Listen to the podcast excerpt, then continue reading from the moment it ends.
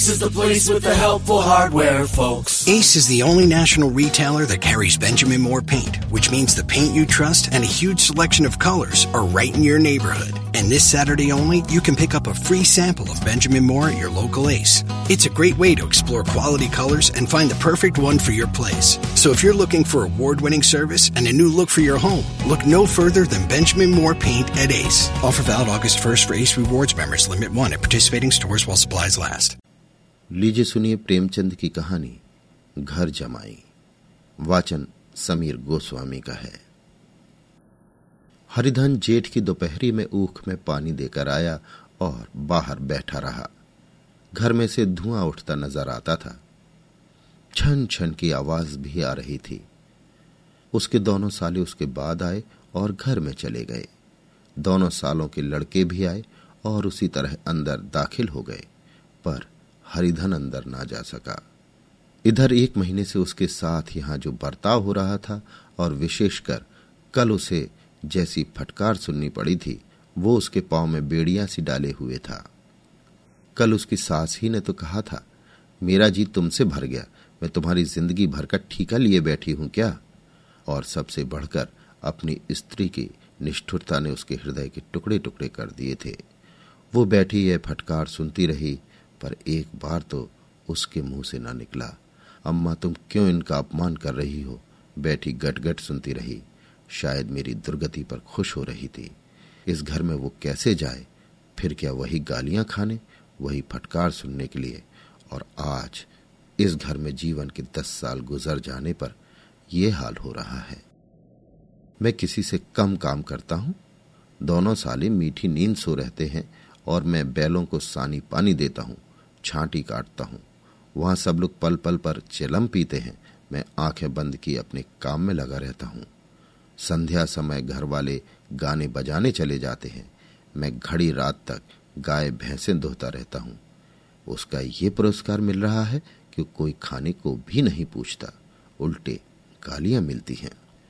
उसकी स्त्री घर में डोल लेकर निकली और बोली, जरा इसे कुएँ से खींच लो, एक बूंद पानी नहीं है। हरिधन ने डोल लिया और कुएँ से पानी भर लाया। उसे ज़ोर की भूख लगी हुई थी। समझा, अब खाने को बुलाने आवेगी, मगर स्त्री डोल लेकर अंदर गई तो वहीं की हो रही। हरिधन थका मांदा शुदा से व्याकुल पड़ा पड़ा सो गया। सहसा उसकी स्त्री गुमानी ने आकर उसे जगाया। हरिधन ने पड़े पड़े कहा, क्या है? क्या पड़ा भी न रहने देगी? या और पानी चाहिए? गुमानी कटु स्वर में बोली, गुर्राते क्या हो? खाने को तो बुलाने आई हूँ. हरिधन ने देखा उसके दोनों साले और बड़े साले के दोनों लड़के भोजन किए चले आ रहे थे। उसकी देह में आग लग गई। अब मेरी ये नौबत आ पहुँची कि इन लोगों के साथ बैठकर खा भी नहीं सकता। ये लोग मालिक हैं। मैं इनकी जूठी थाली चटने वाला हूँ। मैं इनका कुत्ता हूँ, जिसे खाने के बाद एक टुकड़ा रोटी डाल दी जाती है। यही घर है जहाँ आज से दस साल पहले उसका कितना आदर सत्कार होता था। साले गुलाम बने रहते थे, सास मुँह जोहती रहती थी, स्त्री पूजा करती थी। तब उसके पास रुपए थे, जायदाद थी। अब वो दरिद्र है। उसकी सारी जायदाद को इन्हीं लोगों ने कूड़ा कर दिया। अब उसे रोटियों के भी लाले हैं। उसके जी में एक ज्वाला सी उठी कि इसी वक्त अंदर जाकर सास को और सालों को भिगो भिगो कर लगाए। पर जब्त करके रह गया। पड़े पड़े बोला, मुझे भूख नहीं है, आज ना खाऊँगा। गुमानी ने कहा, ना खाओगे मेरी बला से? हाँ, नहीं तो खाओगे तुम्हारे ही पेट में जाएगा। कुछ मेरे पेट में थोड़े ही चला जाएगा। हरिधन का क्रोध आँसू बन गया। ये मेरी स्त्री है, जिसके लिए मैंने अपना सर्वस्व मिट्टी में मिला दिया। मुझे उल्लू बनाकर ये सब अब निकाल देना चाहते हैं। वो अब कहाँ जाए? क्या करे? उसकी सास आकर बोली, चलकर खा क्यों नहीं लेते जी? रूठते किस पर हो? यहाँ तुम्हारे नखरे सहने का किसी में बूता नहीं है। जो देते हो, वो मत देना और क्या करोगे? तुमसे बेटी ब्याही है, कुछ तुम्हारी ज़िंदगी का ठीका नहीं लिखा है?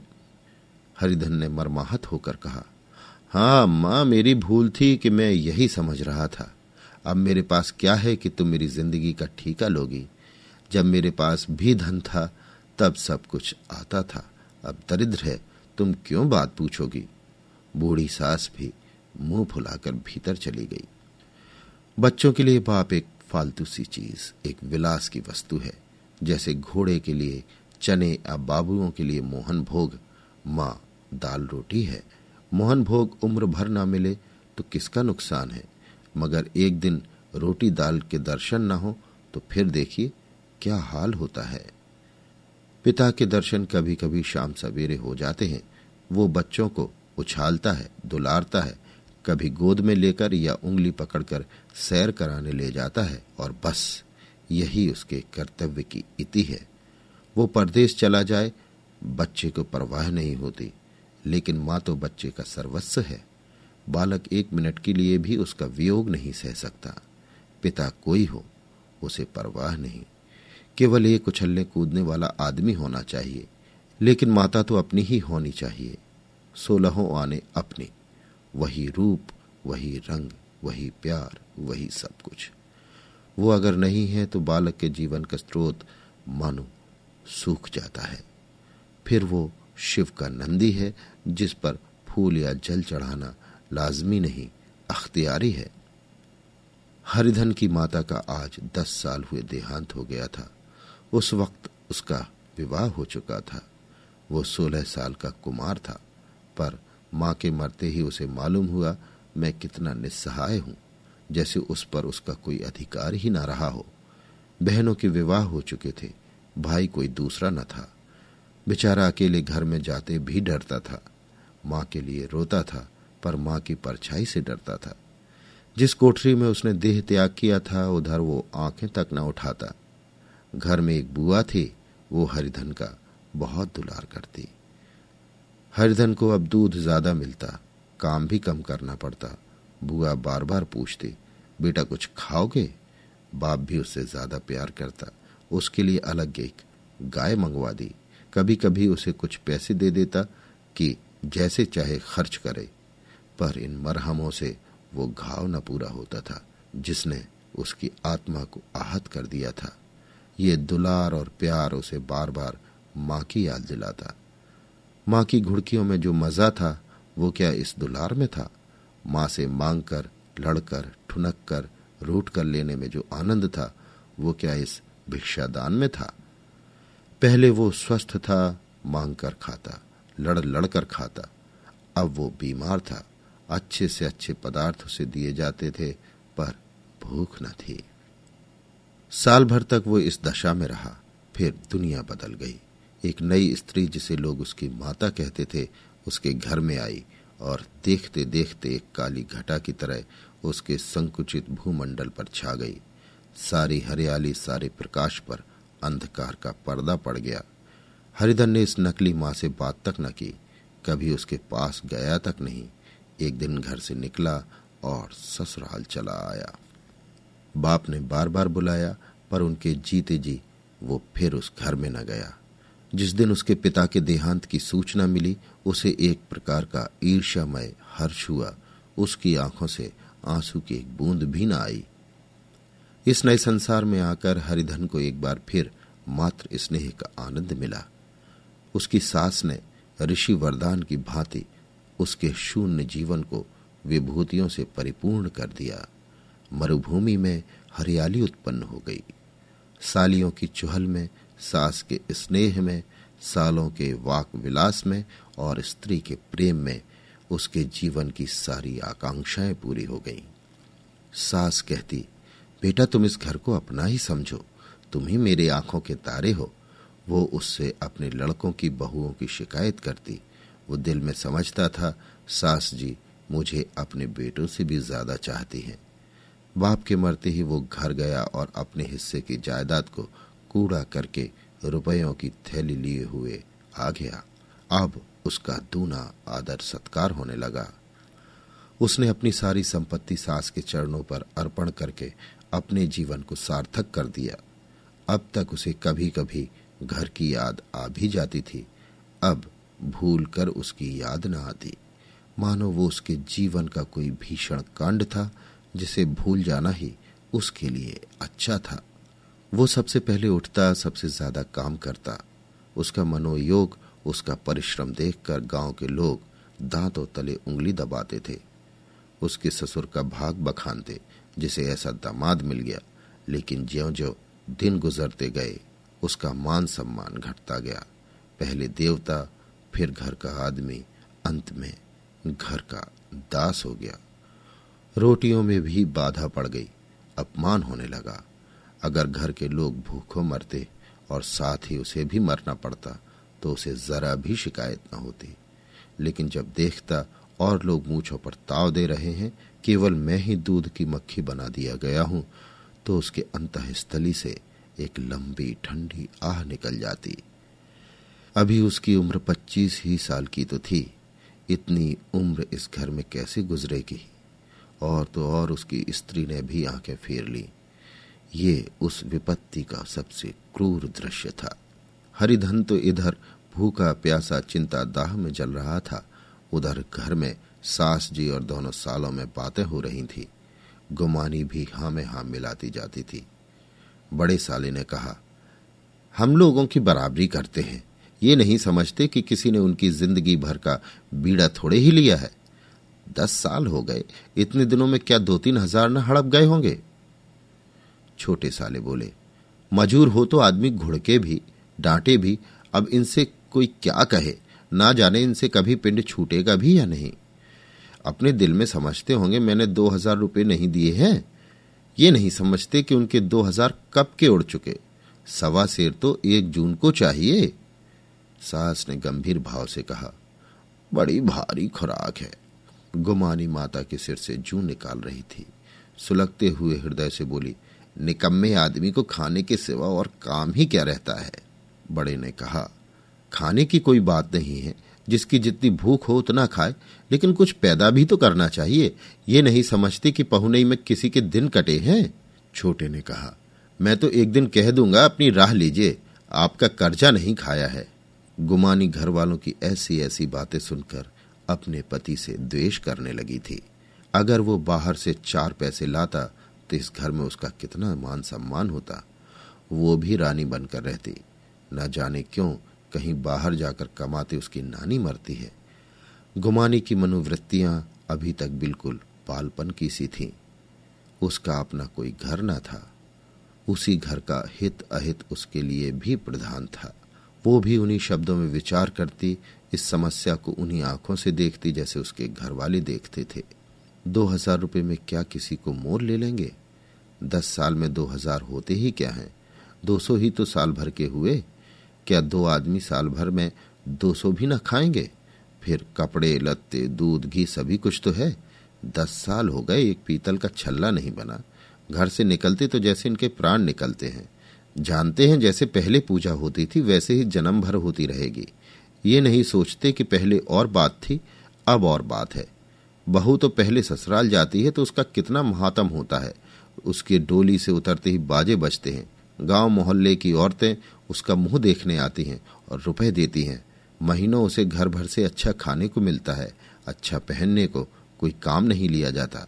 लेकिन छह महीने बाद कोई उसकी बात भी नहीं पूछता। वो घर भर की लौंडी हो जाती है। उनके घर में मेरी भी तो वही गति होती। फिर काहे का रोना? जो ये कहो कि मैं तो काम करता हूँ तो तुम्हारी भूल है। मजूर की और बात है। उसे आदमी डांटता भी, मारता भी है। जब चाहता है रखता है, जब चाहता है निकाल देता है। कसकर काम लेता है। ये नहीं कि जब जी में आया कुछ काम किया, जब जी में आया पढ़कर सो रहे। हरिधन अभी पड़ा अंदर ही अंदर। सुलग रहा था कि दोनों साले बाहर आए। और बड़े साहब बोले, भैया, उठो, तीसरा पहर ढल गया, कब तक सोते रहोगे? सारा खेत पड़ा हुआ है। हरिधन चट उठ बैठा और तीव्र स्वर में बोला, क्या तुम लोगों ने मुझे उल्लू समझ लिया है? दोनों साले हक्का बक्का हो गए। जिस आदमी ने कभी जबान न खोली, हमेशा गुलामों की तरह हाथ बाँध हाजिर रहा, वो एकाएक इतना आत्माभिमानी हो जाए, ये उनको चौका देने के लिए काफ़ी था, कुछ जवाब न सूझा। हरिधन ने देखा इन दोनों के कदम उखड़ गए हैं तो एक धक्का और देने की प्रबल इच्छा को न रोक सका। उसी ढंग से बोला, मेरी भी तो आँखें हैं, अंधा नहीं हूँ, ना बहरा ही हूँ। छाती फाड़कर काम करूँ और उस पर भी कुत्ता समझा जाऊँ, ऐसे गधे और कहीं होंगे? अब बड़े साले भी गर्म पड़े। तुम्हें किसी ने यहाँ बाँध तो नहीं रखा है? अब की हरिधन लाजवाब हुआ। कोई बात न सूझी।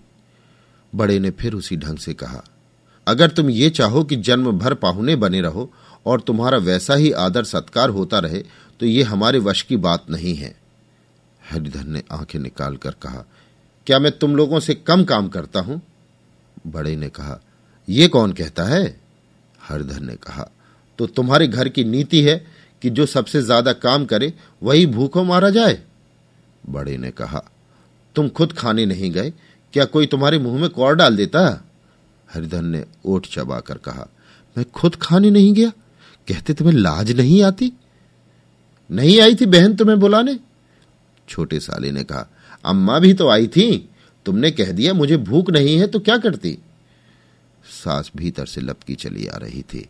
ये बात सुनकर बोली, कितना कहकर हार गई, कोई उठे ना तो मैं क्या करूँ? हरिधन ने विष, खून और आग से भरे हुए स्वर में कहा मैं तुम्हारे लड़कों का जूठा खाने के लिए हूँ। मैं कुत्ता हूँ कि तुम लोग खाकर मेरे सामने रूखी रोटी का टुकड़ा फेंक दो। बुढ़िया ने ऐठ कर कहा तो क्या तुम लड़कों की बराबरी करोगे? हरिधन परास्त हो गया। बुढ़िया ने एक ही वाक प्रहार में उसका काम तमाम कर दिया। उसकी तनी हुई भवें ढीली पड़ गई। आँखों की आग बुझ गई। फड़कते हुए नथने शांत हो गए। किसी आहत मनुष्य की भांति वो ज़मीन पर गिर पड़ा। क्या तुम मेरे लड़कों की बराबरी करोगे? ये वाक एक लंबे भाले की तरह उसके हृदय में चुभता चला जाता था।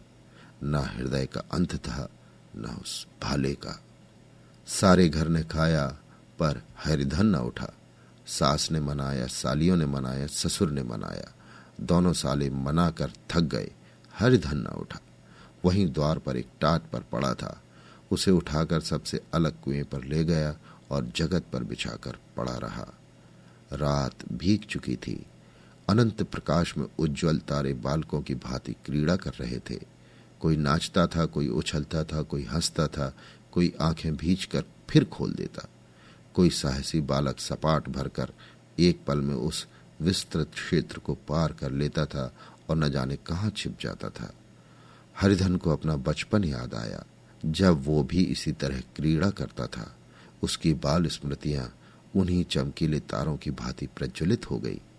वो अपना छोटा सा घर, वो आम के बाग, जहाँ वो केरियाँ चुना करता था, वो मैदान जहाँ वो कबड्डी खेला करता था, सब उसे याद आने लगे।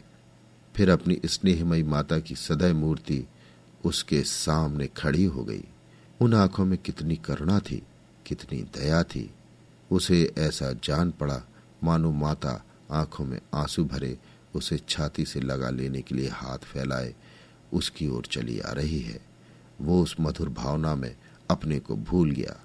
ऐसा जान पड़ा, मानो माता ने उसे छाती से लगा लिया है और उसके सिर पर हाथ फेर रही है। वो रोने लगा, फूट फूट कर रोने लगा। उसी आत्म सम्मोहित दशा में उसके मुँह से ये शब्द निकला, अम्मा, तुमने मुझे इतना भुला दिया। देखो तुम्हारे प्यारे लाल की क्या दशा हो रही है। कोई उसे पानी को भी नहीं पूछता। क्या जहाँ तुम हो, वहाँ मेरे लिए जगह नहीं है? सहसा गुमानी ने आकर पुकारा, क्या सो गए तुम? नौज किसी को ऐसी राक्षसी नींद आए, चलकर खा क्यों नहीं लेते? कब तक कोई तुम्हारे लिए बैठा रहे? हरधन उस कल्पना जगत से क्रूर प्रत्यक्ष में आ गया। वही कुएँ की जगत थी, वही फटा हुआ टाट और गुमानी सामने खड़ी कह रही थी, कब तक कोई तुम्हारे लिए बैठा रहे? हरधन उठ बैठा और मानो तलवार म्यान से निकालकर बोला, भला तुम्हें मेरी सुध तो आई, मैंने तो कह दिया था मुझे भूख नहीं है। गुमानी बोली तो कै दिन ना खाओगे? अब इस घर का पानी भी ना पीऊँगा, तुझे मेरे साथ चलना है या नहीं? दृढ़ संकल्प से भरे हुए इन शब्दों को सुनकर गुमानी सहम उठी, बोली कहाँ जा रहे हो? हरधन ने मानो नशे में कहा, तुझे इससे क्या मतलब? मेरे साथ चलेगी या नहीं? फिर पीछे न कहना मुझसे कहा नहीं। गुमानी आपत्ति के भाव से बोली, तुम बताते क्यों नहीं कहाँ जा रहे हो? तू मेरे साथ चलेगी या नहीं? जब तक तुम बता ना दोगे मैं नहीं जाऊँगी। तुम मालूम हो गया तू नहीं जाना चाहती। मुझे इतना ही पूछना था। नहीं, अब तक मैं आधी दूर निकल गया होता। ये कहकर वो उठा और अपने घर की ओर चला। गुमानी पुकारती रही, सुन लो सुन लो। पर उसने पीछे फिर कभी न देखा। तीस मील की मंजिल हरधन ने पाँच घंटों में तय की। जब वो अपने गाँव की अमराइयों के सामने पहुँचा तो उसकी मात्र भावना ऊषा की सुनहरी गोद में खेल रही थी। उन वृक्षों को देखकर उसका विवहल हृदय नाचने लगा। मंदिर का वो सुनहरा कलश देखकर वो इस तरह दौड़ा, मानो एक छलांग में उसके ऊपर जा पहुंचेगा। वो वेग में दौड़ा जा रहा था। मानो उसकी माता गोद फैलाए उसे बुला रही हो।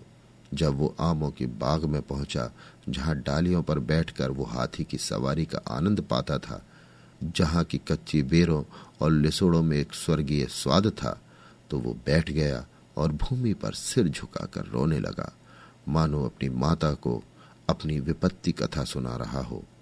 वहाँ की वायु में वहाँ के प्रकाश में मानो उसकी विराट रूपणी माता व्याप्त हो रही थी। वहाँ की अंगुल अंगुल भूमि माता के पद चिन्हों से पवित्र थी। माता के स्नेह से डूबे हुए शब्द अभी तक मानो आकाश में गूंज रहे थे। इस वायु और इस आकाश में न जाने कौन सी संजीवनी थी, जिसने उसके शोकार्थ हृदय को बालोत्साह से भर दिया। वो एक पेड़ पर चढ़ गया और अधर से आम तोड़ तोड़ कर खाने लगा। सास के कठोर शब्द, स्त्री का वो निष्ठुर आघात, वो सारा अपमान, वो भूल गया। उसके पाँव फूल गए थे। तलवों में जलन हो रही थी, पर इस आनंद में उसे किसी बात का ध्यान न था। सहसा रखवाले ने पुकारा, वो कौन ऊपर चढ़ा हुआ है रे? उतर अभी नहीं तो ऐसा पत्थर खींचकर मारूँगा कि वहीं ठंडे हो जाओगे। उसने कई गालियाँ भी दी। इस फटकार और इन गालियों में इस समय हरिधन को अलौकिक आनंद मिल रहा था। वो डालियों में छिप गया, कई आम काट काट कर नीचे गिराए और ज़ोर से ठट्ठा मारकर हंस पड़ा। ऐसी उल्लास से भरी हुई हँसी उसने बहुत दिन से न हँसी थी। रखवाले को वो हँसी परिचित सी मालूम हुई, मगर हरिधन यहाँ कहा? वो तो ससुराल की रोटियाँ तोड़ रहा है। कैसा हंसोड़ा था। कितना चिबिल्ला। ना जाने बेचारे का क्या हाल हुआ। पेड़ की डाल से तालाब में कूद पड़ता था। अब गाँव में ऐसा कौन है?